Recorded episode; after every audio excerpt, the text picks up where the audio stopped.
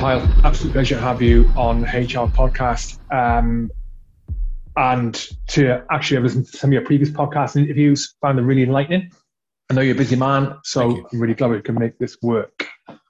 And timely as well. Uh, before I so before I kick into the, the, the main question, can you give me a, a, little bit about your background, Ben? We're going to be talking about uh, the energy crisis, the energy cost crisis, um, climate change. So, who are you to talk about that, and where does your knowledge and experience come from on the subject? So, uh, I can't claim to be a scientist. Sometimes people get confused. I'm not a climate scientist, so we need to say that straight away. And um, and and I don't have expertise in engineering um, as such in in this this field. So I'm interested and I've always been interested in climate politics or environmental politics, so uh, environmentalism. Um, and uh, my only claim to authority then is that is that I've been studying this for for that long. So um, I, I um, skipping past my interest in the subject from about 2000. Um, I started blogging in 2007 because I believed there was quite a gap in the market. The debate about climate change and the debate about environment and energy um, had sort of become preoccupied with the question: um, Is climate change happening? You know, yes or no? And I, I didn't think that was um, enough. I think you need we needed to have a much broader debate and understand where Greens were coming from and what kind of world they wanted to create um, and what would it look like when we woke up in 2050 in the green utopia? Um, and I didn't think that was good. And I, I, you know, I thought there were things that we needed to defend, like democracy. Um, and and there's a there was a I was aware of a very pronounced anti-human element to green thinking that I, I, wanted to bring out. So I, I, blogged for many years. I became a researcher for a UKIP MEP, Godfrey Bloom, um, in in uh, a few years later until about 2014, and then all along uh, all that all that while I was writing um, occasionally for Spiked Online, um, online magazine. Um, so there's a sort of big archive of articles there for the last from the last 15 years, um, and uh, you you know people people often say um, who. Uh, more and more hostile than, than you have. You're not a climate scientist. What are your credentials? All I can see here is that you've got a, a BA in politics and philosophy. Now, I was I've, I've been quite clear about uh, what science uh, I think w- we can criticize as lay people, and and uh, and and that the quality of the science isn't you, you don't need to be a climate scientist to to understand a lot of these these claims um, and how a lot of the claims which are made are not made by climate scientists. You know, the, the, the climate crisis isn't uh, a notion that comes that emerges from climate science, um, and you, you you you don't need to therefore, or even if even if it did, you don't need uh, a climate science qualification to take part in that debate. It's a it's it's a it's a claim that the climate crisis is a claim that requires your obedience, um, and and you don't have to consent to it, um, uh, and that there's a lot of thinking. You know, you need to unpack why someone is is demanding your obedience on the basis of a of a climate crisis, because it might be that we do face a climate crisis, but it might be that even then, it's still worth burning fossil fuels for, for their benefits. You know, we, we need to do proper cost benefit analysis and we need to ask, um, well, you know, an, an, an environmental, uh, you know, a form of government that's that's organized around environmental principles might be far worse for us than than democratic government, even if we make mistakes. Um, you know, even if there are, you, know, there, there, nobody is suggesting that there are not environmental problems and that, that climate change might be one of those environmental problems. But there is, um, you know, there are many ways to understand that problem and many ways to confront it. And there is a lot of data um, that suggests it's it's it's it's it's bunk. um, the, the, the climate crisis is bunk, not the climate change is bunk. So um, yeah, that's where I'd wrap it up. Really, it's it's. Um, so if so on that on that note, then if that's the case, why are we in? Why are we experiencing right now an energy cost crisis? Yeah, where is that? What, why does that exist? Yeah, I think so. I, I think the energy crisis, the energy crisis, uh, energy price crisis, is the consequence of about thirty or forty years of um, unchecked environmental thinking, particularly in the post Cold War era, around 1990, um, where energy policy, climate policy, green policy, um, were the were, were essentially part of a, consensus that grew out of post democratic politics, if you want to call it that.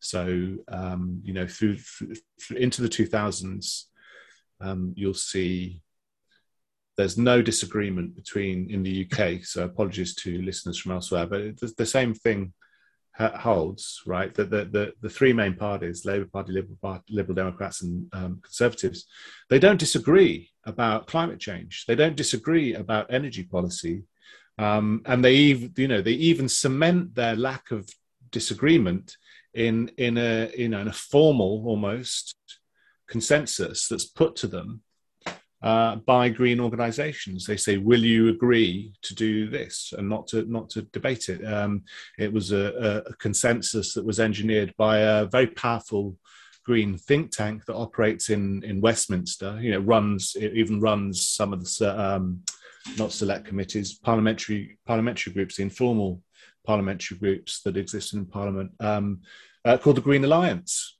you know, behind a lot of a lot of um, policy initiatives, um, and and you know, so they got uh, I mean, what one one instance of this consensus is in uh, from about 2015 or 14, where they get uh, Nick Clegg, uh, David Cameron, and Ed Miliband to sign this document saying we're going to agree on on these particular policies. So uh, um, so the background to our our crisis now is in the UK a failure to subject the most one or certainly one of the most important policy areas to any democratic scrutiny um, and then to not allow in other institutions in, in government agencies or, or, in public institutions like the BBC not to allow any debate. So if you were going to go and say there's something wrong with wind farms and solar panels and renewable energy, the BBC were able to say you're a climate change denier, you're not coming on on the show. Um, and, and, the BBC is a particularly has a particularly powerful effect over the whole whole of the media uh, news broadcasting industry. You know, it's the, the center of gravity, um, and other broadcasters simply followed suit. So um, newspapers were, were, were maybe a little bit more diverse, but but um, they tend to be aligned to political parties. So you know, a, a, a Labour a Labour aligned newspaper isn't going to be criticising Ed Miliband for his environmentalism, and and and it's going to, it was hard for Telegraph journalists to sort of ask questions about what on earth David Cameron was doing on the rooftops of Greenpeace in in 2006. So you know, I mean, um, over the years, these kind of these kind the kind of people of some of them died like good good people like christopher booker and some of them just got booted off out of the out of the newspaper mainstream. So so there's a lack of debate a lack of democracy um, and um, and then it then our energy system as it were our, our supply um, was subject to this undemocratic policymaking so as I, uh, so since about 2012 in the in the UK's power sector, this is electricity. Um, there's about 30 gigawatts of coal capacity that was taken offline, um, uh, partly as a result of domestic UK uh, legislation, which is boilerplated EU uh, legislation like the Large Combustion Plant Directive, which later became, I think, the Industrial Emissions Directive.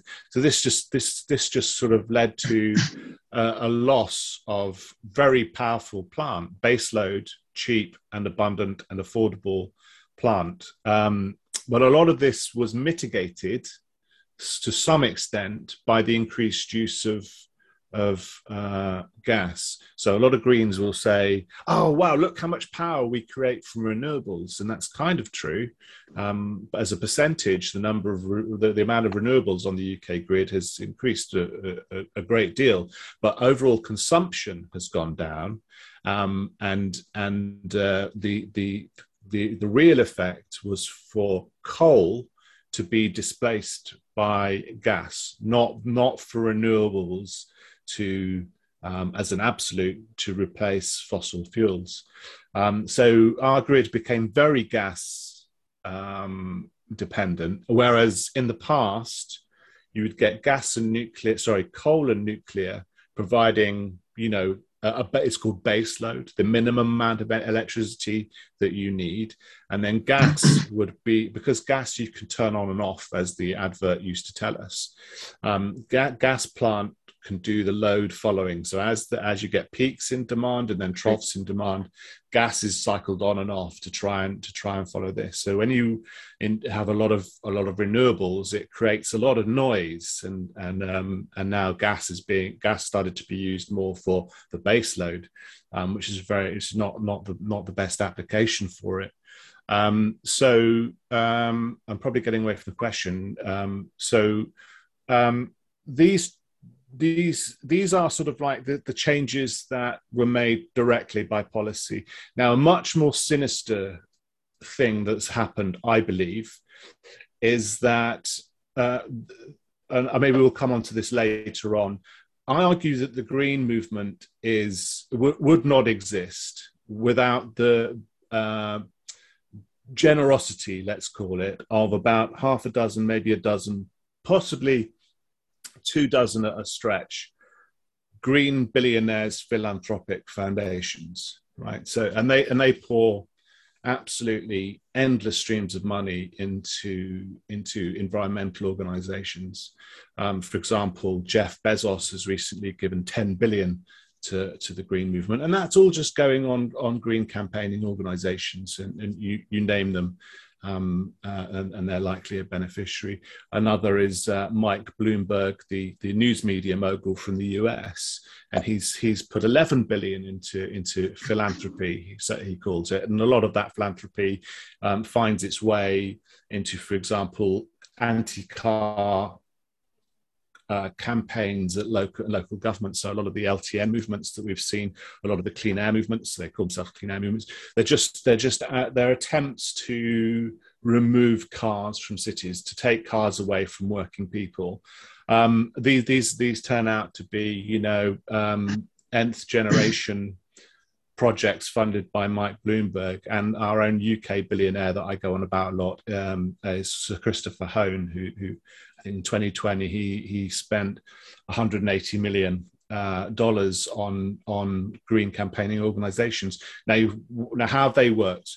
What what the likes of Hohn has done and Green uh, and and Bloomberg is to create to create with others um, a a movement called ESG. Uh, so it's a shareholder investment movement um, and what that what that was an attempt to do was to use the financial markets as a form of governance, as a form of regulation. Excuse me. So it, um, ESG, um, the E in ESG is environmental, and the, the S is social, and the, the, the G is corporate governance. Um, and so what they they tried to do was claim to, inv- to, suggest to investors that if you put your money into fossil fuels, there's a very high chance, there's a big risk that the assets are going to depreciate too fast for you. To, you, you, know, they're going to, they they they were they were they're going to be stranded it was called. You wouldn't be able to sell them, and they would diminish in value, and they would yield lower and lower returns. Clearly, something that we've seen is not the case because of the crisis that we're in. But anyway, they told investors that that um, governments were likely to take their assets away from them, or find them li- or find the companies and, and then possibly the shareholders liable for causing um, uh, global catastrophic global climate change. Right, so. Um, so they said, you know, they've been trying to take Exxon to court, for for instance, a, a lot, and many other, you know, there, there's hundreds of, of court cases all over the world in which green organizations, also funded by Mike Bloomberg and Christopher Honan and the such like, and Leo DiCaprio, we learned a few weeks ago, has, has spent a few million on, on trying to get um, uh, companies to be found liable in courts for future climate change that will affect the plaintiffs, the, you know, the, these these puppets that have seemingly brought the case. Uh, the, the, you know, so so try and they, they, they find a dozen or so kids, um, and then they say these kids are these kids' futures have been ruined by global warming. Um, therefore, Exxon or BP or Shell are responsible. So you get you get lots of these cases. And that was an attempt to tell shareholders, to show shareholders that their money was at risk, because at some point the courts are going to find in the favor of the plaintiffs. Um, so, so this is like the performance wing of the ESG movement, if you like. So this frightened um, shareholders away from um, fossil fuels from hydrocarbons and towards ESG stock. So, so they would go and buy stuff. And it also required um, shareholders to write to the companies that, or the banks or the financial institutions that they had interest in, such as uh, Barclays, and say, You're funding fossil fuel companies, you must stop um, or we will sell our shares. They, it was called that that part of the movement was called divestment, the, uh, and uh, and they persuaded a lot of institutions with a lot of money, such as um, uh, universities in Britain and America, some with billions in endowments, you know, in those operate as charities themselves. So they just pulled the money out. Anyway, the result that to cut that story short, the result is that on uh, the, the, the capital. Um, the cost of capital for hydrocarbon uh, uh, energy projects um, increased. In the case of offshore gas, I think it increased to 10%. Um, and then for oil and uh, for, for oil, it went over 20%. So if you, you know, uh, and uh, the costs, the, the, the result of that, inevitably, it's, it's, it's a throttling. Um, you, you know, standing on the neck um, of an industry is investment just went down like this. People still needed uh, hydrocarbon energy, and and the demand was still going up. Right? Anyone could have looked at this data and seen the cost of capital is going up, the investment is going down, and this is before COVID. Um, and and uh, but but demand isn't isn't slowing. It's still it's going up and up and up and up and up. So this is inevitable. This this this the, a, a crisis of this nature is is indicated by the lines on the charts necessarily. So um, then we have COVID, lockdown. Everyone locks down, and actually, energy companies have to shut down. They have to ramp down their production. There was an instance in which the the, the demand became so low that the whole supply chain ground to a halt, and there were ships in the middle of oceans full of oil that were being unloaded, that were being whose cargo was being sold off at negative cost. They'd pay you to take it away from them because the the the, the, the situation was just unprecedented. You know, it takes it's a huge supply chain um, with with a lot of repercussions. And I mean, Greens will cock a hoop that that this this sort of proved that fossil fuels were were, were sort of some uh, irrational thing. Um, any, anyway, so so um, uh, when we recover from COVID, um, well, when when the lockdowns are lifted, a lot of a lot of companies found that they could not increase um, production because they didn't have any capital. Um, so a lot of you know a lot of a lot of people were laid off throughout the world in the, in the sectors. A lot of plant was shut down. A lot of wells were capped. Um, and and then suddenly when when you're allowed to do things, when people are allowed to go out again, when they're allowed to go on holidays, when they're allowed to fly, um, well, demand demand increases, and so this exacerbates what the curves on the charts were telling us before COVID, and it and and it and catastrophically. So and and if you if you can remember at the time, people were going, "Isn't this wonderful? This lockdown, the skies are blue, the streets are empty, the wildlife is returning, and that's true in a sense. If you like that sort of thing, it's it's a sort of slightly prettier state of affairs. But actually, it was catastrophic, um, and and uh, so a lot of a lot of people have tried to use the problems in the energy sector to to further the the green agenda. It's the build back better stuff. It's the it's leveling up stuff. Um, you know, can I, can I pull you back a sec? Can, sure, yeah. Sorry, can, can, I jump in? Um, coming back to you said earlier, I think you, you what you said in if I paraphrase is that the roots of it begins post Cold War in yeah. policy initiative. So explain that to me. What, why then, right. what yeah, was yeah, it, if that's the case? Bringing you this podcast today are our Rugby for Heroes. Rugby for Heroes are a not for profit organisation founded in 2009 in the wake of the death of Private Joe Whitaker, who was sadly killed on operations serving with the Parachute Regiment in Afghanistan in 2008. Rugby for Heroes fundraise for military charities. They do this by organising high quality events which revolve around the themes of rugby, alcohol, live music, good food, good people. Since they were formed, Rugby for Heroes have raised nearly £120,000 for military charities. I have been a beneficiary of theirs in the past, and it's actually how I came to know about Rugby for Heroes is when they reached out and helped me when I needed it most. And they have helped countless other individuals and countless other organisations help ex military, and serving personnel in their toughest times.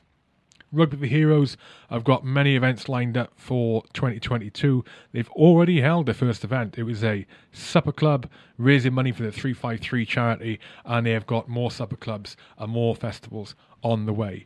Look at their website, rugbyforheroes.org to keep up to date when the next events are. Make sure you get along to at least one of them if you can, and I will see you there. I've been to every one of their events since I became aware of Rugby Heroes, and like I said, since they helped me out, and I will be going to every single one of their events in the future, wherever possible. RugbyForHeroes.org, or you can find them on social media at Rugby Heroes, at Rugby Number Four Heroes. Yeah. So, so um, I mean, I, I may, I, will just add to that. All of these indicators were known to the likes of policymakers such as Rishi, Rishi Sunak and the, the, the, the, you know the, the governor of the Bank of England. It's not possible for there not to have been a um, uh, an awareness that that there was a diminishing um, supply of energy and increasing demand that were being amplified when lockdown was lifted, um, and that this was going to have inflationary, big inflationary impulse. Um, they didn't care because it's not in their priorities, right? So for the it, it, it, you, if you read some of the Bank of England's uh, considerations about climate change and economics, it could be written by Greenpeace now, that's significant because it means that green thinking, green ideology has become embedded in the institutions of the British state. Right. So, so, so when I say there's no d- democracy, there's no debate uh, um, for, you know, since 1990, um, uh, uh, it, it's exactly that. It's got to the position where nobody within that you would expect to be keeping an eye out for this stuff say, well, the Bank of England's got this this this really nutty idea that if we if we all are powered by wind turbines, then then we'll all be richer, right? Uh, there's no one scrutinizing that from within within within the establishment, from within the state. Um, uh, you know, and the, and the, and there's no sort of um, cognizance of the fact that the public might have a different view on on the agenda, on, on the reorganization of society in this way, and the reorganization of, of the principles on which society um, is, is managed by government. Um, we, you know, we, we might disagree, and we, and we might not want to carry the consequences of, of, um, of, of that, that new configuration of, of the state. So, so um, I, I, think that their sort of indifference to people's needs, um, and if you like, their intransigence to criticism, um, cr- creates the situation. Um, in and maybe around a year ago, you've got Rishi Sunak. Remember, everyone now knows uh, in in in in autumn 2021, everyone, the Bank of England, the Treasury, the government knows that we are facing rising energy prices. It's it's it's a really really uh, uh, uh, um, uh, properly problematic increases. Yet Rishi Sunak stands on the, sh- the stage at COP26 and says, "Hooray! We have aligned financial institutions with assets under management worth 130 trillion dollars towards this project." this is a wonderful thing. But this is that's what's caused the problem. That's precisely what's caused the problem, and he knows it. I mean, uh, Rishi Sunak, in fact, used to work for Christopher Hohn at his investment firm, the the Children's Investment (TCI). Um, so, so you know, so he knows full well what what's going on within the markets. He knows full well that there's an inflationary um, force developing, um, but he, he he just carries on regardless, um, as does Andrew Bailey, the Bank of England uh, governor, um, and as, as, does, as does the government, because they think they can take advantage of the crisis to further further their agenda. They lose control. Um, uh, because I mean, in, in, in many senses, the green, the, the green, these green strategies were far more successful than even they had imagined they would be, and they pushed the world towards post carbon um, far faster than it was it was you know it was capable of keeping up with. And and and it's all fallen over um, and it's caused this crisis. Is, is that clear enough? I could i could go over it some some part of it more a bit of a rant but um coming back coming back to post cold war the origin yeah. the origin of of the policy initiatives then. So the so the genesis of where we are now is I think what, what you're insinuating. What, why then? And what and what was it? Mm. That was well. It depends on, on what, what level of government you want to talk about it at. But um, I, the most interesting thing for me that I talk about quite often is um, uh, I think it's the United Nations Human Development Report. Um, in the immediate aftermath aftermath of the collapse of the Soviet Union, is is like uh, this. It's like wow, well, you know, now the world can get on with the project without this awful conflict that's been dragging down human development for the last it was since the end of the cold war. Sorry so the end of the second world war right? And it's true right? Uh, and and if you look at if you look at all of the statistics from from from all of you know the human development indicators from all over the world you see things begin to radically change after 1990. This just unprecedented um, shift. Much of it, much of it, sort of uh, the central gravity of which is around China, because it, uh, it's still a, still a communist regime, still a relic of the of the Cold War in, in a sense. But nonetheless, it shows that that that, uh, that that this wealth being created and wealth being finding its way or or being created by by some of the world's poorest people. And, and, and, you know, you see this infant mortality. I was looking at it today. Infant mortality in Pakistan in 1950, in the 1950s, was around 33%. A third, a third of children did not make it to their fifth birthday. Now it's now it's much much lower, around three percent, which is far too high. But um, so I was looking at this in the context of the uh, the floods that have just happened, and people saying, "Oh, climate change is getting worse." No, it isn't. Look at the data. This is the, you know, if you imagine everything you've been through, all of the kids that you knew at school, your contemporaries, a third of them would not have been there. Why do you say? Why do you say three percent is too high? Oh, because we wouldn't accept it here. We wouldn't accept infant mortality at three percent. Oh, sorry. I'm sorry. Be, okay. So, okay. Yeah, okay, we, we, we, it needs to. I mean, it needs to be zero but it, you, you, know to get we, we needs to be let you, you, know it needs to fall by the same amount the same proportion. I, I misunderstood the context. Yeah, i misunderstood the context right. you saying. It sorry. I, I, I thought... yeah. No problem. Um, so anyway I, was going off a diversion. Um, the uh, yeah so the human development report was really optimistic at the end of the cold war and then that guy got fired. the guy put, you know, the, the UN uh, guy that was put in charge of that. And the next episode is like a mushroom sh- cloud shaped hole filled by the story of climate change in the UN's outlook. It's not optimistic anymore. All of the threats of the nuclear war are replaced by the threats of global warming. So why? The, the, why? Why did that? Why was that the case?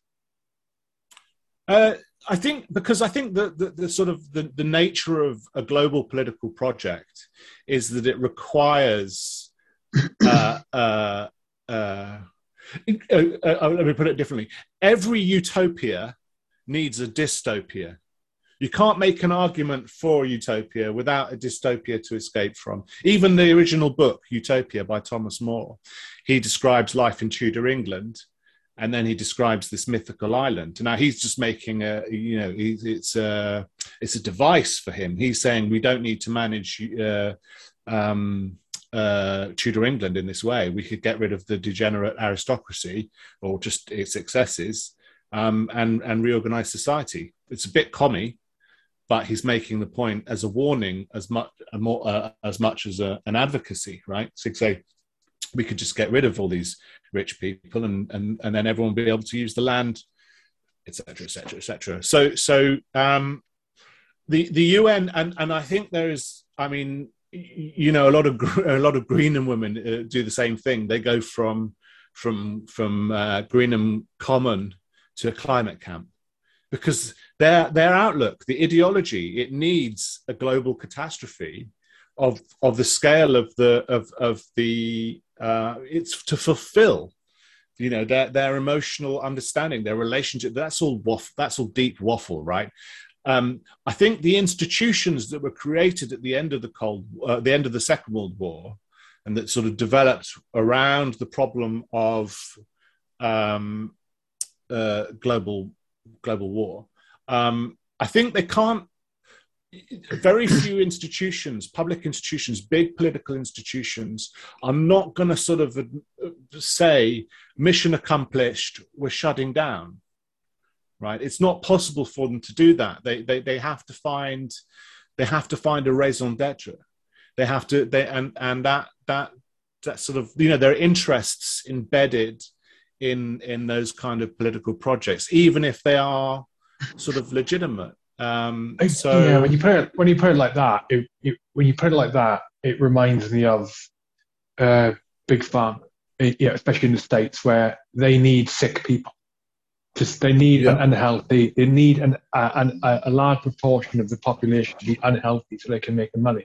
Now, uh, I mean, I, am trying to. I don't really want to get into the, week, the, the conspiracy theory, deep conspiracy theory weeds, which sometimes when you talk about this, it can be it, it can appear like that, but it's it's not the case. But one one thing you were talking about there, and we're going back to the, the uh, post Cold War, as you were explaining, that you also referenced the second, second World War. When I was when I read Alex Epstein's uh, book Fossil Future, now he what's interesting is he references that he says that in the 70s, 60s, 70s, the general consensus was among climate scientists, environment scientists, scientists in general who's, who had expertise and, and, and researched that, that area was that we were actually heading for something nearer to an ice age. We were actually going to have hmm. catastrophic cooling. Yeah. yeah. Um, and then, yeah, a couple of decades later, as you explain it, maybe that seems to have shifted yeah. to bring us where we are now, which is interesting.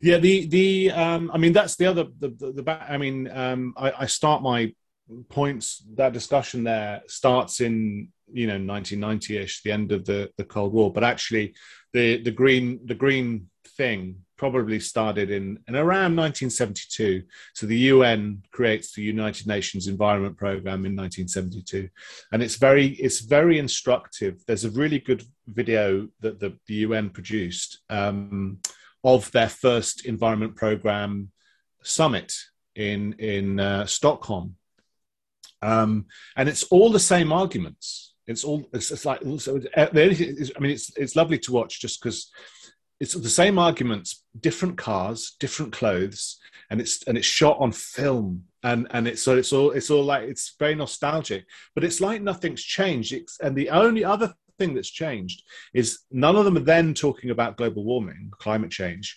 They're talking about overpopulation and um, resource depletion, because these were the main sort of stories in the climate in the environmental narrative at the time. You know, there's a Paul Ehrlich's famous book, um, "The Population Bomb," uh, the, the, the Bible for baby haters.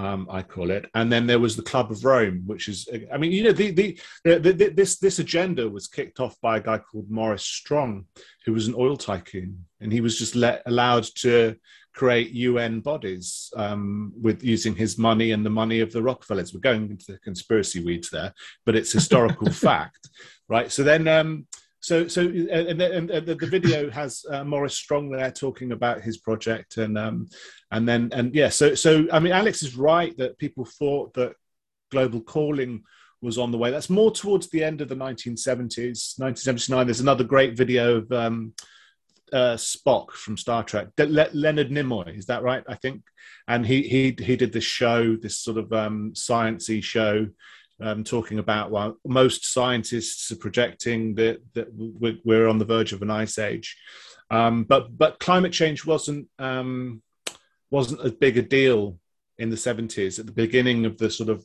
the beginning of the global environmental movement and the UN's sort of embrace of the the, the movement. Um, that really comes out. I think this is another reason, perhaps, for the turnaround. Um, there's a very, int- I mean, and it might be that just they didn't have enough transistors in in the um, it was in the 1980s that that um, the anti-war movement and and sort of anti-war scientists um, started worrying about nuclear winter. So and that and that was that even a relatively small nuclear exchange would produce so much dust uh, and so much dirt, throw so much into the atmosphere that would cover the world for for a couple of years.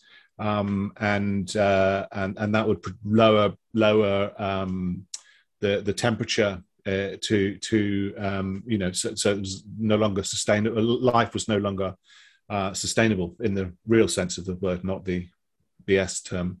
So the um, uh, so those those those models, those computer simulations, were then then sort of developed into GCMs, uh, global climate models um, of the effect of CO two in the atmosphere. So, um, you know, they, they, started to build more powerful computers than, than had been available, um, uh, you know, supercomputers that were able to start sort of um, producing these storylines.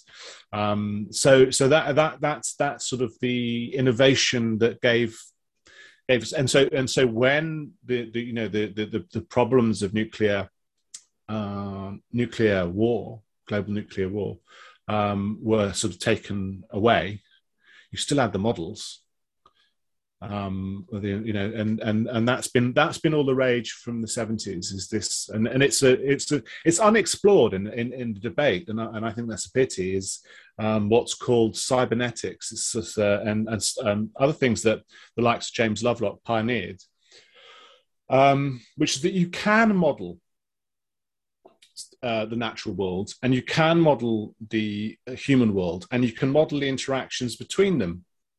Now, um, as, a, as, a, as a science, that's been a dismal failure, and so has incidentally ecology, which is the sort of the the the, the, the attempt to use um, those kind of insights from modeling um, and control um, to to uh, understand what's going on with the world. They, they, they, they, they have had not, very little success as sciences, but they have immense political utility. They, they're very easy to use um, because it, because it's sort of it, it, it's something that makes almost intuitive sense. that You you can have these very simplistic models um, of of of how how the world works, and from that you you, you can sort of produce legislation or, or regulation or start to explain um, what what political institutions you need to make sure that this there's no disequilibrium in the world. That's that's the term that that's the thing that they're terrified of.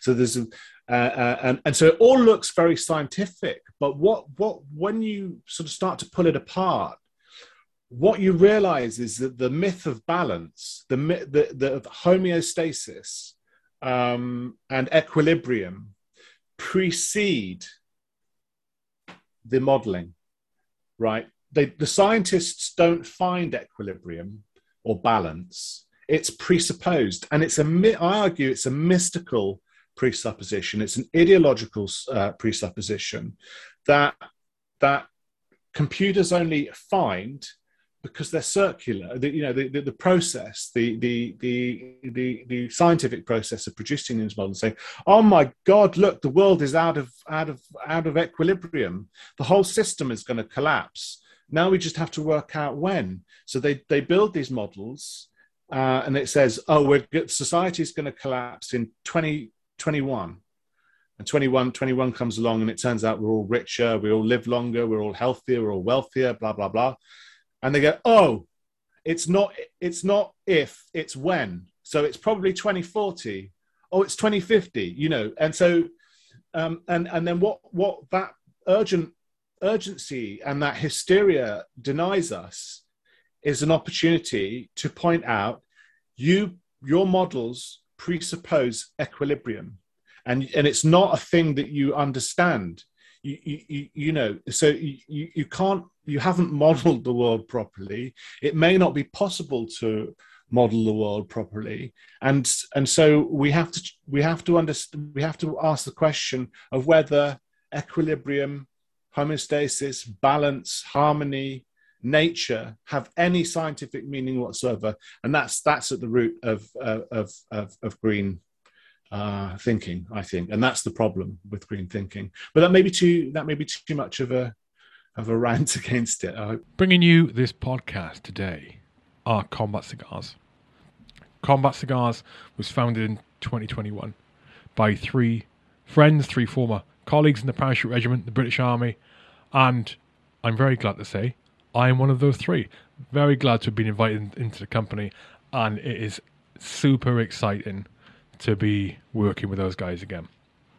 Combat Cigars sources its cigars from a family who have been rolling cigars in the heart of Colombia for over 200 years.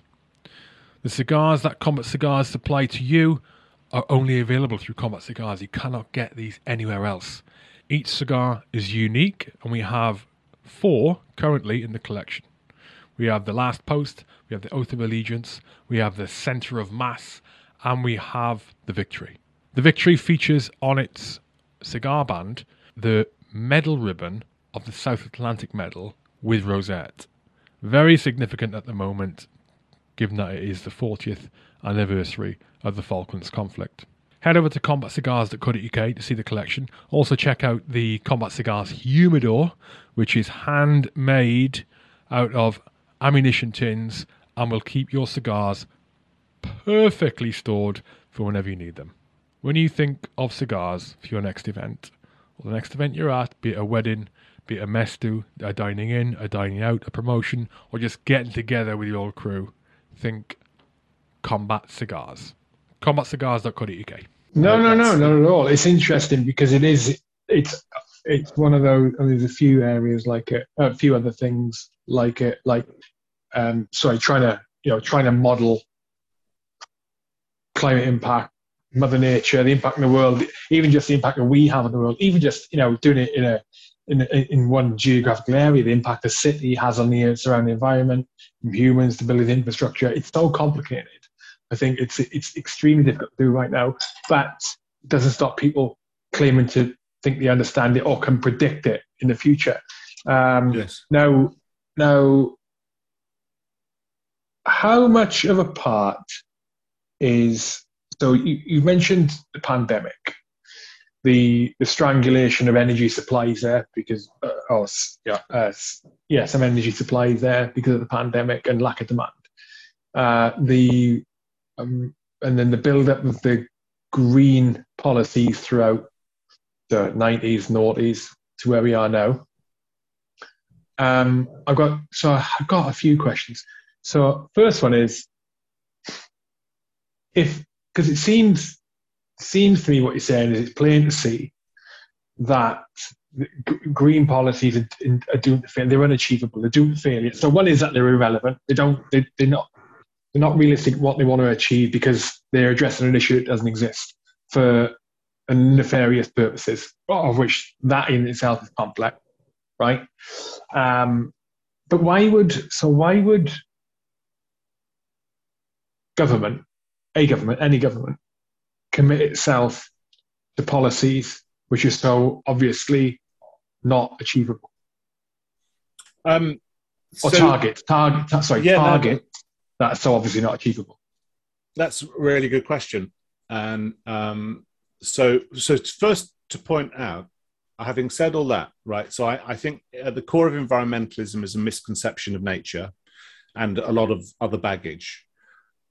Um, I'm not, and so I, I would reiterate this. So I, I'm not saying there's no environmental problems. I'm not saying there's no pollution.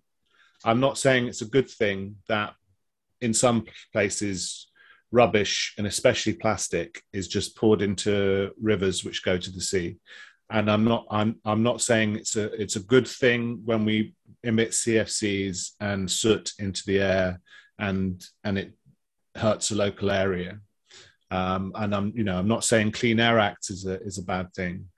Um, so i'm saying environmentalism has to be understood as an ideolo- uh, ideology. So we have to understand it in the terms that we'd understand capitalism, if you like, communism, socialism, Maoism, Stalinism, fascism, Nazism. It's all in the ism, and and and uh, they manifest isms, political philosophies, isms manifest and develop in along historical lines for all sorts of reasons that are specific to the historical era.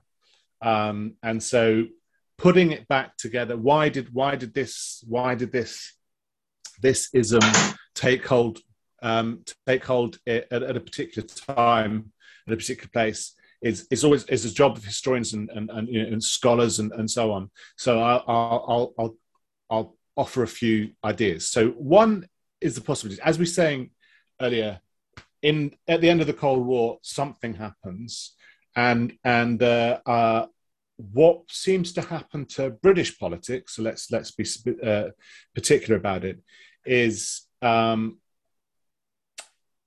in Peter Oborne's, I think, book on Peter Mandelson. I forgot which one now. Peter Mandelson is quoted as saying, "This is a post-democratic era." Right. So this is this is my complaint. This is what I want to defend: is democracy. And we see the UK essentially cede power to the European Union. We see democratic parties, uh, well, erstwhile democratic parties, hemorrhage vote uh, members. Well, the Conservative Party loses millions of voters, uh, of supporters, members. Uh, the Labour Party and Liberal, Dem- Liberal Democrats equally. And I've spoken about the convergence of these political, the, these parties' political perspectives, and and um, so the, and this is the the beginnings. This is this is what underpins the process of, of what a lot of people have identified as globalism, right? So, so um, if you like, you can say environmentalism is a part of globalism, in that there is a in the in the post Cold War era, there's an attempt to build global institutions um, above democratic control. Um, whether that's at the UN, um, which obviously was is a post-war, post-war, not just a post-Cold War institution, but that's the sort of model. Um, and you and we get these weirdo um, WEF type organizations trying to contr- control that process. And I'm, I'm, I'm, I'm, keeping out the weeds here.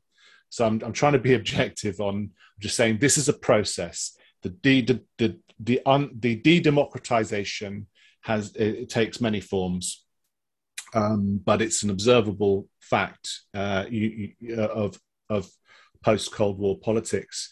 And, and many people feel left out of that process um, uh, uh, and uh, you know whether that's the e- EU membership and the policies that come from the EU, or whether that's the stuff that the COVID stuff, um, or whether that's just feeling what's the politically left behind.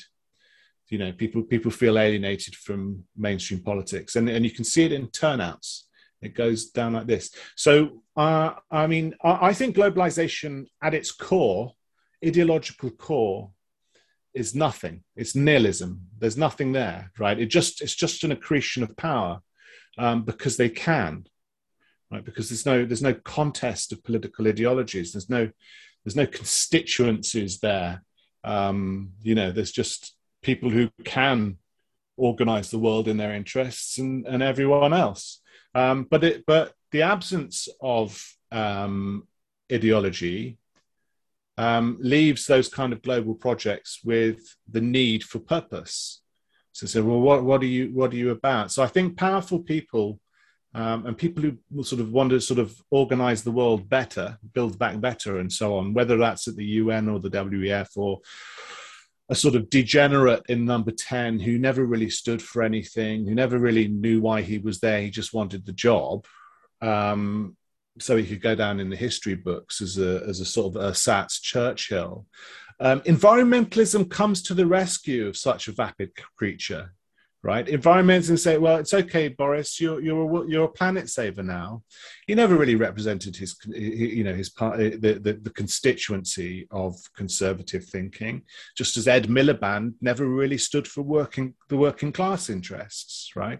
Um, and um, God knows what Nick Clegg or Ed Davey ever stood for, but but I, I, I doubt if you did in the final analysis, anyone will find a, a genuine um, reflection of what of of of Liberal Democrat memberships uh, or you know voters' interests in in in in Ed Davey. Um, this is just sort of I'm not going to insult Ed Davey, but the, the the, the point the point is that that we, we sort of enter an era of of anomie and malaise of intellectual nihilism and environmentalism is is kind of in in this sort of post left post right um, ideological landscape right? And environmentalism turns up and it seems to be based in science and it seems to have answers about how the world should be reorganized. And it, and it says what kind of institutions you need. And it sort of sets out the proper relationship between um, between between uh, individuals and, and, and governments um, between the public and the state. So, so it's very attractive and it's very seductive, um, and it's kind of sexy and it's kind of glamorous because um, all the all the PR that's pumped into it. And I and I just think you've got very weak politicians who don't really stand for anything, and and and public political institutions that have a very have, you know their their founding purposes are lost in time. And I think this happened. You can see this throughout the West, and you can see it the the UN. And and so so environmentalism kind of wins by default, and a lot of these movements turn up at these these these organizations um, and they're just pushing it an open door and there's not there's no resistance to the agenda i'm not sure if that if that's answered your question clearly enough but i'm looking at it historically um, or attempting to now every time you open your mouth you, you're prompting more questions in my mind right I'm consistently writing down on my notepad. Yeah, no, it's no, it's it's uh, it's really interesting to hear your, your thoughts on it. Qu- question. So, um, uh, what about the validity of the finger or, or in invalidity, The validity of the finger pointing going on at the moment towards the energy, the UK centric, obviously, towards the energy companies, towards Russia, towards the Ukraine crisis. Um, is there any substance to that? Should it, should it be happening? Is there any blame or or yeah cause of the effect to be to be assigned there? Yeah, uh, uh, well, I mean, in, in major major uh, points first. So I think um, Russia Russia's become the sort of uh, scapegoat or whipping boy or whatever you want to call it um, for this uh, this inflationary crisis, um, this energy price crisis, um, and you know Biden's doing he's saying Putin's price rise Putin's uh, Putin's inflation, but actually, um, I pointed out in a number of places. If, you, if you're interested, um, if anyone's interested, it's in my videos and it's in, in on my Twitter feed. Um, you, you, just just plot a gra- graph of of uh, gas prices, historic gas prices, and then find the point at which Russia invaded uh, Ukraine. You'll see that the prices were spiking long before uh, Russia invaded Ukraine. Um, and uh, harder to show, but um, it's it, it's true all the same.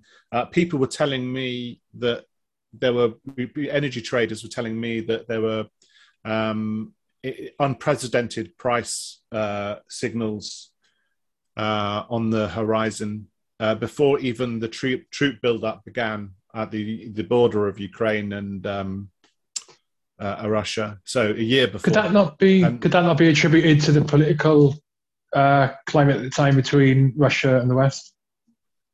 um, well, I mean that's that's been historically the case Um, so there was nothing exceptional about kind of the, the, the friction between Russia and the West. I mean, it's um, and, and, and, as I say, this is the, this is the consequence of the lines we were talking about earlier. You can you can it's it's much more likely. I mean, it's much more Mike Bloomberg than it is Vladimir Putin. I mean, it's, it's, it's provably so. Um, you know, the, the, his in, the interventions by the likes of him and the Bank of England, um, especially under the direction of um, Mark Carney, who's essentially um, Mike Bloomberg's bitch, if I can put it so bluntly. Um, and he used the he used the Bank of England to to to advance those policies. So, it, so, it all sounds like short term advantage there, though. I mean, from it, so if I was looking at it, really you know really simplifying it and looking at it from a from a like an investment perspective, uh, you know, uh, the Jeff Bezos, the Bloombergs, thinking where should I apply my effort, I and money uh, for gain? The, the the green initiative seems relatively short term compared to what. Yeah. You know, if, if what yeah. you're saying is correct and and it's not the way to go, and long term, the thing, you know, we should be continue to use fossil yeah. fuels, no, clean up our act where we can, but use fossil fuels. And the long term gain is there. We we well, I mean, um, we, we, we can sort of take maybe maybe in there you know to be charitable they didn't expect it to work out so well or to be in, in, in terms of the ambition or, or, or to you know to produce effects so quickly um, if we're less charitable maybe we'll find that there are this is a pump and dump scam the esg were pumped and dumped uh, or, or, or vice versa dump and pump in that you, you, who, who knows right now, right? This is why you need scrutiny of financial institutions. This is why we need to sort of keep an eye on it because it might, yeah, it might be that you know there's there are people who have funded it who sort of deliberately um, wound down hydrocarbon sectors in order to be able to put their money there and then take advantage of the inevitable. Let's remember inevitable price rises, and they they are phenomenal price rises. Know, just on commodity, just of the price of the commodities. If you you know you could you could 10x or 100x your money in this way. Uh, you turn a billion into a hundred billion. Um, you know, you, you spend, you know, a, a, couple of hundred million on the PR to, to, I mean, I don't know. I mean, that, that's speculation and that, that sort of, mm-hmm. that leads to conspiracy theorizing, but it's possible and and that's the sort of thing that typically you would have financial institutions looking out for they would say who's buying shares in what what interests have they got if there's something funny about the timing of these purchases or these sales or, or, or um, these acquisitions or uh, what you call it the sell, sell selling. So uh, so disposals. So so you know there are people who would normally be on the lookout for that sort of thing but but but but aren't and and so and and so uh, they need to be. We need to sort of look more closely at the relationship between um, people with a lot of money in politics and and their investments and so on. But actually, instead, what you'll find is um, the UN chief um, pretty much doing a, a real time hagiography of Mike Bloomberg. You can't get enough of him. He loves him.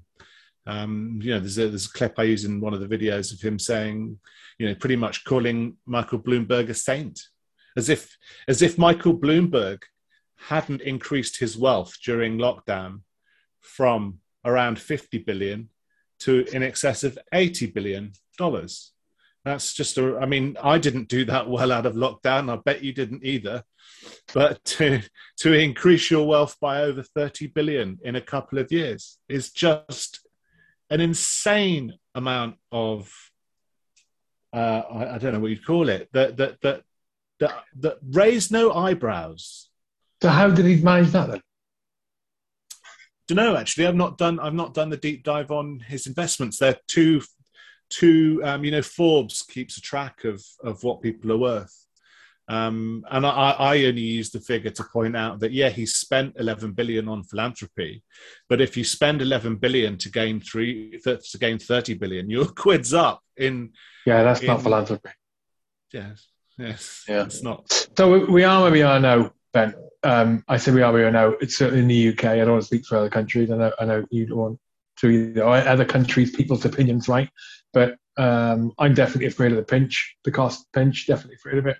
Most other people are. I think I'm. I, I mean, I say afraid. Maybe afraid is the wrong word. Concerned about it, but one because seems to be is going to be a price rise coming. There's already a there's already price rise happened. It's going to continue, but yeah. the the the uncertainty of how big that's going to be and the way the numbers are being the, the, the, high end potential for the numbers are being uh, communicated in the media is very, very concerning um, if they're to be believed. But where we are now, right? Short term and long term, what do you what do you think could or should be done to try and stabilize things now and pull things back to a sensible uh, a sensible situation in the future? Um, realistically, realistically. I don't think in fact, any... in fact, sorry, sorry, what, sorry, sorry to jump in. Do you think that this this price rise could, this situation we got at the moment, the, the price crisis, do you think that it could um, it could start to turn people's opinions on the on the green policies and or cause them to look a bit more in depth, scratch beneath the surface of why we're doing yeah. what we're doing? Uh, th- that's a really good question too. Um, uh, so I think that would depend on how successfully the likes of Boris Johnson and his successor convince the public that it's Vladimir Putin, not Greta Thunberg, that's responsible for this, right? So I, am I'm, I'm joking. Greta wasn't responsible for this. She's just uh, she's she's just a kid. She doesn't make any decisions for politicians. They just hide behind her. That's all. So so the um. So, uh, how, how you, you, know, Boris is uh, sort of in the mail the other day, Mail on Sunday, I think, saying the price, the, the prices were, you know, these price rises, your energy bills going up to four or five, six, maybe seven thousand pounds a year. I, I, I, think maybe that may be too alarmist, but we'll see.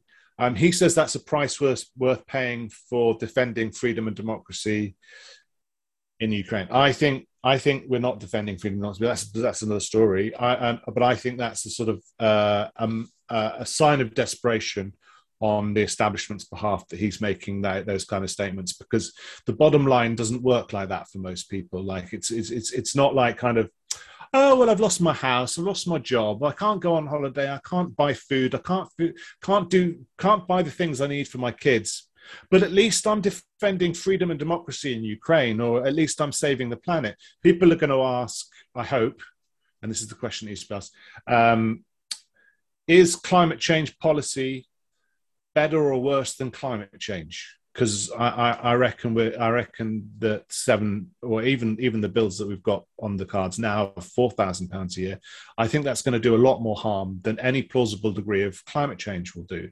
So, so um, that once people start asking that question, and it's not like you have to ask people that question, right? Assuming the emphasis, I don't think people are going to be persuaded that four thousand pounds a year is worth it for Ukraine, and I don't think they're going to be persuaded it's worth it for climate change.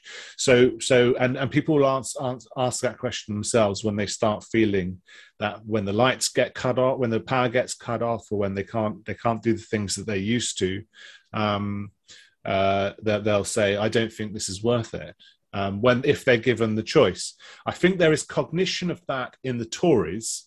So I think both, even though Rishi Sunak has said um, he's not going to uh, cut net zero. I think he recognises that it's got to change.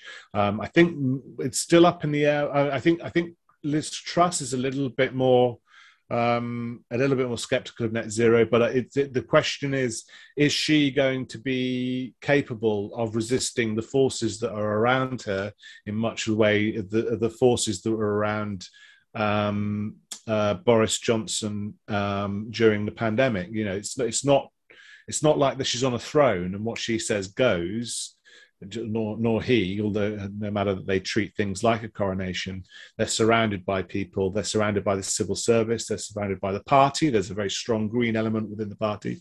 And then, of course, we may end up with Labour. So I may be straying from your point. Bringing you this podcast today are the Aardvark Group. Founded in 1982, Aardvark has established itself as a major player in its field, renowned for its exceptional technology and innovative propositions that have supported countless defence ministries, the humanitarian and NGO sectors, and commercial operators in theatres of war and post conflict environments around the world. Aardvark is foremost a humanitarian organisation working to help rid the world of the explosive remnants of war. Their technologies are uniquely developed by operators for operators, which ensures that every product, system, or platform conforms to the essential criteria of stability, survivability, and reliability. Aardvark know that to have a truly lasting positive impact, their technologies must be cost effective. And so they've commissioned a number of projects with their research partners to develop technical innovations with a core aim of delivering affordable solutions that can be deployed directly into communities to reduce the incidence of accidents and deaths due to explosive threats. As well as their core products and services, they also have an online shop where if you're an individual who works in a post conflict zone in a high threat situation, in a high threat environment, you can get kit from Aardvark. Their website is aardvark.group. Go there and at checkout use the discount code HHOUR. And while you're there, make sure you check out all their products, all their services, including unmanned ground and air vehicles. Could you remind me? Sorry, your question. Short, no, no, it's fine because I am. You started answering it. I ambushed you with another question. So, short term and long term um, uh, actions that we government could take to well, right. So short term is stabilize. So, yeah. Short term stabilize. Right. Yeah. I, I mean, we, we uh, so there, there is not much when you're in that kind of this kind of crisis. I don't think there's much you can do um, because the the option you you you know you it's like what what do you do once you're falling? You you you, can try and cushion the landing. Um, there, there are lots of crazy ideas out there that aren't going to work. There's nationalisation, um, as if the government was uh, was was was a better manager. I mean, we've seen it. The same people who say that the government is this corrupt, terrible organisation also want the government to be in charge of energy. I mean, it's what do you want? You do, do you either love the Tories and want them to be in charge of your energy, or you know, get real? Um, uh, and and they point to France, where actually France is now eighty percent nationalised energy or power sector anyway, um, is is certainly no better organised than than uh, than ours. Um, and you know half of the French reactors are, are, offline, and it's facing probably just the same kind of winter as we are. Um, uh, then there's there's Off, um, offline because of oh, sorry offline because of green policy. Oh no, no. I mean the the, the nuclear reactors just sort of um, are old. They haven't been invested in. France has been a bit of a basket case for the last few since you know it was the mm. gilets jaunes. They haven't been maintained. They haven't been you know the uncertain energy policy has has sort of. Mm. Led led to just sort of uh, poor poor management. So a lot of them are offline because they need to be fixed. Um, but then uh, it, you know it's got this and it's got the same problems with gas. I mean, they they they they're saying France is better because the energy price cap there only went up four percent. But actually, what happened? Um, I mean, it's true. It's only gone up four percent. But if you remember, price rises three years ago in France sparked the Gilets jaunes and a year of violent protests um, clashing with the police for every weekend. Uh, in in every major city. So they, they need to avoid that. And and uh, and, and in any case, even though uh, the French energy company is uh, uh, largely state owned, it's still suing the government, right, for for for the price cap because this can't operate.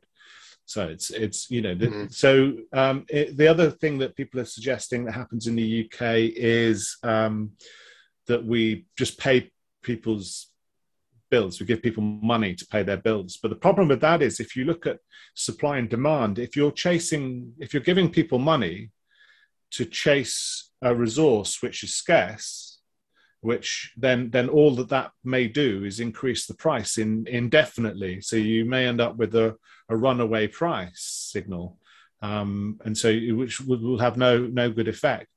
Um, I forget what the other the, the other option that the Labour Party, the, the the taxing the windfall stuff. But again, you take the money from the company to buy the energy, and it just pushes the price up. So these, these aren't these aren't very workable solutions. The only thing that you can really do in a supply crunch is find a way as quickly as possible to increase supply. You know, that's not nuclear, it's not wind turbines. Um, so uh, one thing that might happen is that demand is reduced by, by by just businesses folding. I mean, we've got we've got reports that pubs are just closing left, right, and centre um, because they're being presented with 60, 70,000 pound a year bills, um, and they're being demanded up front as well because they know that there's a very high risk of of pubs uh, uh, failing. Um, so so pubs are just saying that's it. We can't we can't afford that. I mean, I've known people that have run pubs, really lovely pubs, that have have, have been extremely popular, but they run. Why that industry in particular? Why that industry in particular? Forgive my ignorance.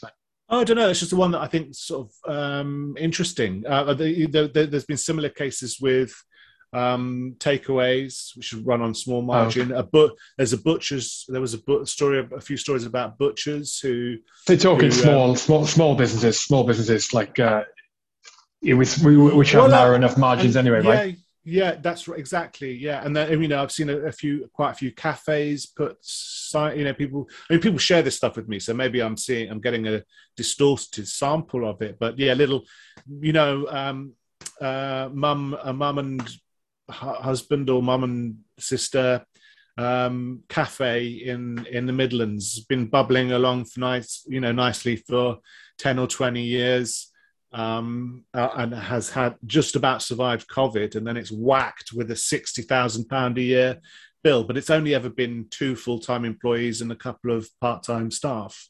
Um, you know, making sandwiches. You know, just a lot of a lot of a lot of uh, the economy is is is is made up of stuff like that.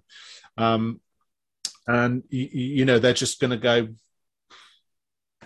closing down um because because I mean, it's it's you know yeah with the with the pub the margins are small the same with these these places and they're and they're already facing rent and and and their own other price rises too and a loss of disposable income amongst their customers. So it's it's it's uh, bad. So anyway I've gone off the point. The um which was um short term short term. Short term short term yeah yeah so um yeah so that might so that, that those loss of that the small businesses and of industrial large industrial plants um, such chemical processing uh, might shut down as well so we have just seen in germany um, the electricity market and in europe the gas market there's been a drop in, in the price in the last few days of about 30%. And everyone's going, haha, take that, Putin. Um, and and that, that everything may be correcting again. But this is this is naive because, uh, first of all, their energy prices, even if they fell 30% in two days, are still um, uh, a thousand percent of what they were uh, previously and um, it might not be good news that the price is falling. It might mean that people are just going exactly as I just said. They're just going not buying, and people and buyers, energy buyers on the on the wholesale market, on the year ahead market, mm. um, they're going. We're not going to have any customers in a year, mm. um, and so the so they're they're, they're closing down, um, which is, I mean. Yeah, I mean, we haven't talked about the influence of Russia and all of that, and the, the attempts, the sanctions against Russia um, which were just self-harming, really. But but that's that's for another day. I think environmentalism um, has enough of an underpinning in this in this um, this this crisis mm. that we don't need to, what about, to go down that road. What about long term? I mean, in terms of increasing the energy supply long term, I know that uh, mm. I know that uh, nuclear is consistently referred to by people who are on the opposite side of thinking as being very uh, and uh, sorry, going back to your point start, you're no, you know, uh, energy scientist or engineer, but you're well researched nuclear being a good, op- uh, a very good option, and uh, and all. What about fracking? And uh, so one of the one of the patrons brought up the question of fracking. It's not something I well read into in terms of impact, um, but nuclear, I I think I. Fracking, I'm not. What's the viability of that? Well, um, to produce more energy. Yeah, I mean, we we weren't allowed to find out in Britain. Like we should have been. We should, you know, if the Greens hadn't been so alarmist and and we'd been allowed to. Um, I mean, it's a, there's a video of uh, I use a lot as well of, of Andrea Leadsom saying we're going to ban fracking in about 2019, which is you know, continuing continuing the moratorium that the coalition government had placed on fracking. And there's a video of Ed Miliband, not Ed Miliband, Ed Davey, taking responsibility for for for the moratorium on fracking. But if if we if we'd have been allowed to find out is fracking viable, that would that would have been wonderful. But it's always Greens. You'll notice it's always Greens um, that are against stuff, and um, they made nuclear power expensive. So we we could have we could have developed much better nuclear power technology. You know, there's even there's even reactor designs that consume their own waste or consume other nuclear reactors' waste, right? So, um, and they're they're passive. They're they're you know they're safe in the event of a malfunction. They cease to produce fission reaction right? And, and and less of an impact on the environment than oh, the much. green. Yeah. Well, oh, oh. yeah, yeah, yeah. Just- Um, they, bizarre. they they don't um, they don't um, they don't they don't. Yeah, I mean, I mean, some some Greens now, Mark Lynas, um, who, but he's still got a lot to answer for, has been sort of pushing at this, saying the Greens' antipathy towards nuclear has been extremely extremely extremely har- harmful, self harmful. Uh, and he's right, but he, I mean, we don't need Greens to make the arguments. It's it's uh, we should have, we could have had, um, you know, we could, if we'd have if if Greens had been really interested in saving the world from climate change, um, we we could have had a nuclear uh, research program um, that you, you know. So I, the way I put it is this, right? Uh, in when I when I I, I did a degree late. Um, uh, went back to school, you know, when I was like in my thir- early thirties, and uh, at the time, the the university wanted to expand, wanted to double in size. It was York, um, and that was going to cost it. That was going to cost somebody half a billion, five hundred million. Now, if you think that um, around that time was the start, sort of the era in which we started subsidizing um, renewable energy. So now we spend about before this stupid price rise, we were spending about 10 billion a year on subsidies for windmills, for solar panels. Now, what if? And I'm not, I'm not advocating this, but what if, rather than spending 10 billion a year, or even a fraction of 10 billion a year, on on rent to feudal landlords, you know, big landowners. What if we spent that on subsidizing STEM STEM students to do their their their degrees, their masters, their PhDs in high energy physics? What if we, you know, and then what if we like, you know, if you compare the costs, I forget now how much the um, joint European Torus and the ITER projects for fusion costs in in um, CERN or near CERN or I forget where it is. But the you know what if you spend it, it turn and so it turns out that you know if you've got this every European country doing this spending their equivalent of of 10 billion a year you'll have 100 CERNs you'll have 100 ITERs um in pretty pretty soon may and maybe 200 so like that's how seriously the Greens want us to take energy they're not investing in a proven science that can that can help us produce energy. They're they they just want it to be it's just wealth transfer. That's all that the Greens are interested in. Restricting the material abundance of energy and and using that as a as a means to Yeah.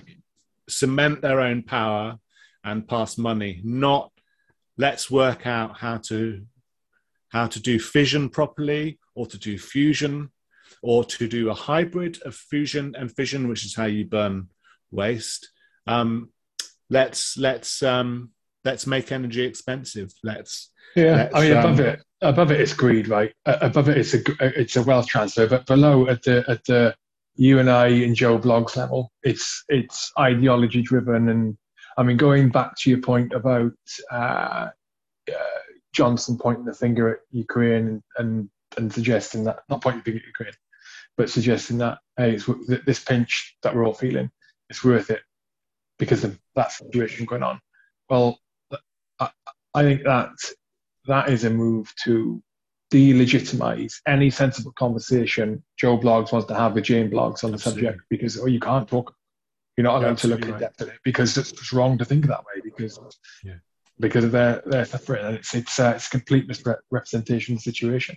And it's a shame. You know I, I, again going back to I think you mentioned it on the icebreaker going back. Oh in fact before I even started recording you know I, I I'm having this conversation to inform myself here.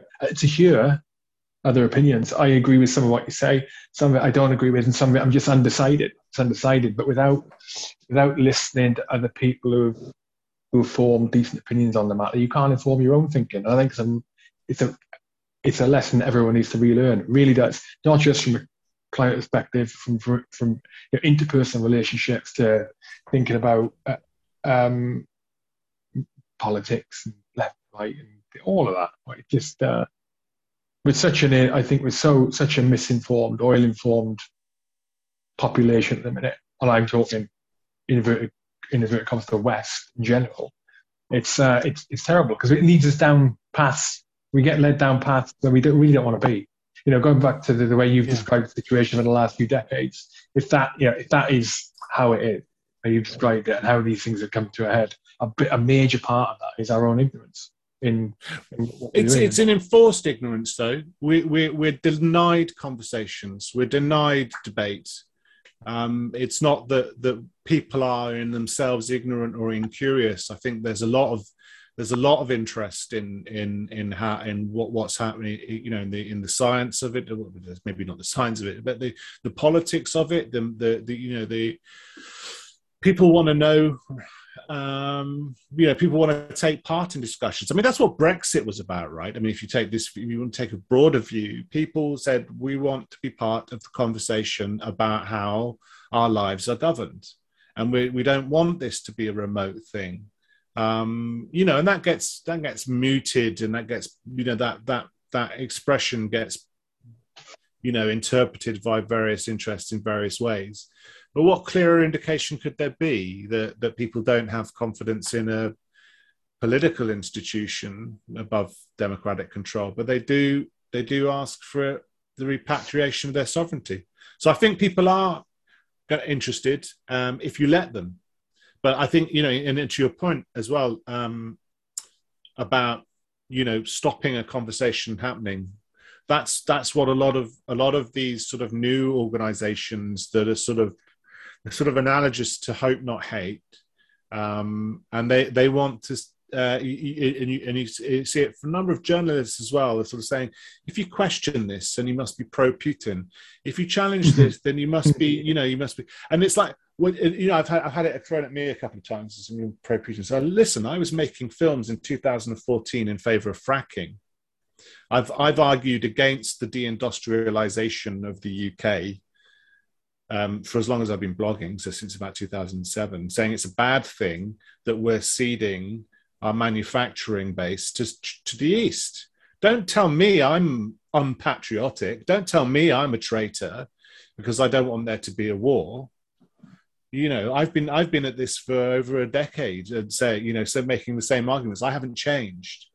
Um, but they will say that's what that's the kind of low tactic that they are they're inclined to do. They set up an organization that will smear you and say there's a correlation, there's a link between people who are skeptical of wind farms and the ultra far right racist fascists you know and and they'll they'll they'll you know they'll produce some methodology that will sort of make it look like this correlation has some kind of uh, arithmetic thing but it's just it's just silly and it loses sight of the, the debate. So you know they they and they're they're they're they're very powerful and they they're they're moving towards the regulation of discussion on the internet, such as this and on Twitter, and you know the online harms bill.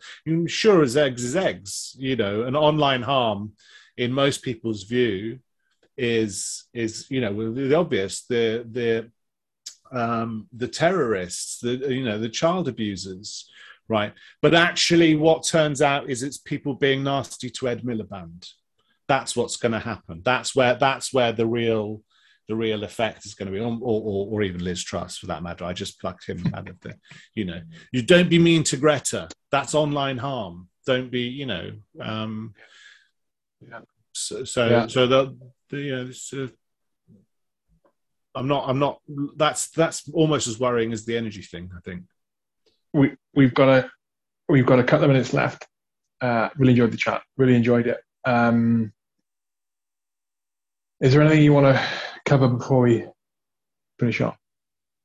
No, no. Um, uh, well, I, I'll say this. Uh, So, I mean, I, I completely accept um, some. You know, you're saying um, some of what I agree, will say you agree with, some you disagree with, and I think that's what we've got to we've got to embrace that. And the the answers, and, I, I'm sorry I couldn't sort of say this is this is how we're going to fix the energy crisis. The point, the point, point, important point is that we're allowed to debate, and we should debate, and we should we shouldn't be scared of putting our interests at the front of these sort of before these claims that the you know the polar bears are going to die. It's, it's perfectly as the crisis has shown. You've got to you've got to look after yourself first, and that's what politics.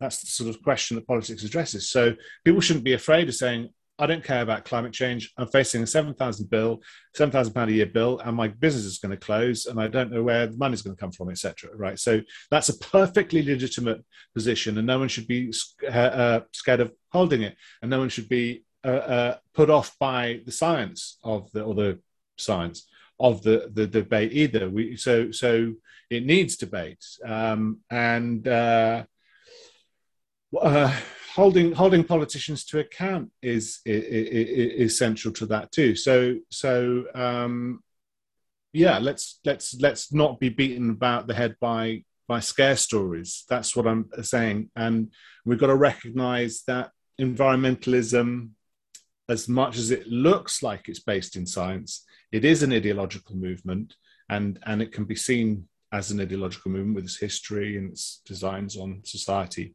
So um, we should treat it like that. Whether we agree on climate change, you can agree with climate change and agree something should be done, but you don't have to be Greenpeace member and you don't have to be a Greta. You can still put your interests Yeah. first.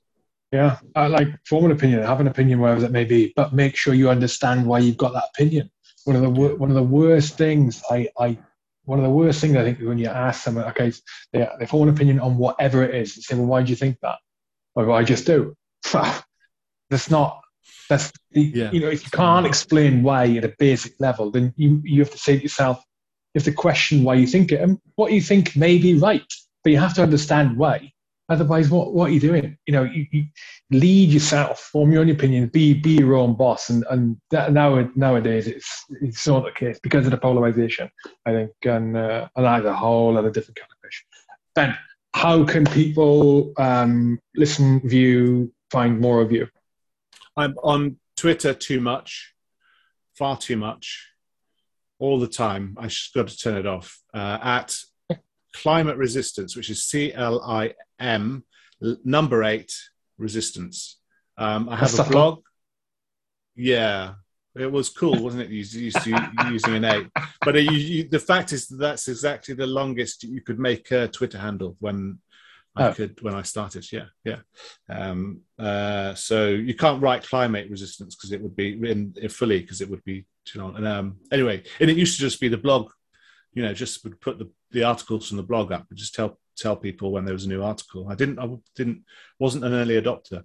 Uh, then um, I've got a website www.climate-resistance.org. Sometimes that gets updated with the stuff I've been doing. Um, there's an author archive of all the stuff I've written at Spiked. Um, if you just type Ben Pile Spiked, that should come up. Well, I'll get the into a search. I'll get the links from you, and I'll put them all in the blurb of this podcast. And are you on YouTube as well? I'm on YouTube. Yeah, um, I think I think it's just climate resistance is the channel title. It's properly properly spelled. So, but you can search for climate resistance and it'll, it'll come up. But um, but Substack? the, the link. No, Substack, no? People keep people keep saying why don't you Substack? I'm too busy on Twitter. Um, so maybe I should maybe I should just drop the Twitter and do the Substack. Is uh, I'll do both. both? Yeah, maybe half of much Twitter. right. Ben, mate, Yeah. cheers for your time. Hopefully, catch you for a brew at some point. And um, Hope so. no, it's been a pleasure. Been a pleasure. Great chat to you. Thanks very much. Thank you. That's it. If you enjoyed this episode, why not become a H Hour patron? H Hour patrons get exclusive access to premium content. There are private interviews with previous guests and with this guest that nobody will see except for the H Hour patrons. So before this podcast was recorded, I recorded an exclusive Q&A, a shorter interview structured around eight questions. All the questions were chosen by patrons beforehand, and that interview is online now for patrons. That happens every time. Patrons also get access to all of the episodes before anyone else. They get advanced viewing of the episodes. And you also get other perks and bonuses. All of the information is on charliecharlie1.com. Just hit the menu item, become a patron. It'll show you everything there, including access to the H Hour Discord community and private patron only channels on there. So go to charliecharlie1.com and hit the menu item, become a patron. Easy peasy. Thank you for being a supporter. Subscribe to the channel, and I will catch you on the next episode. Thank you.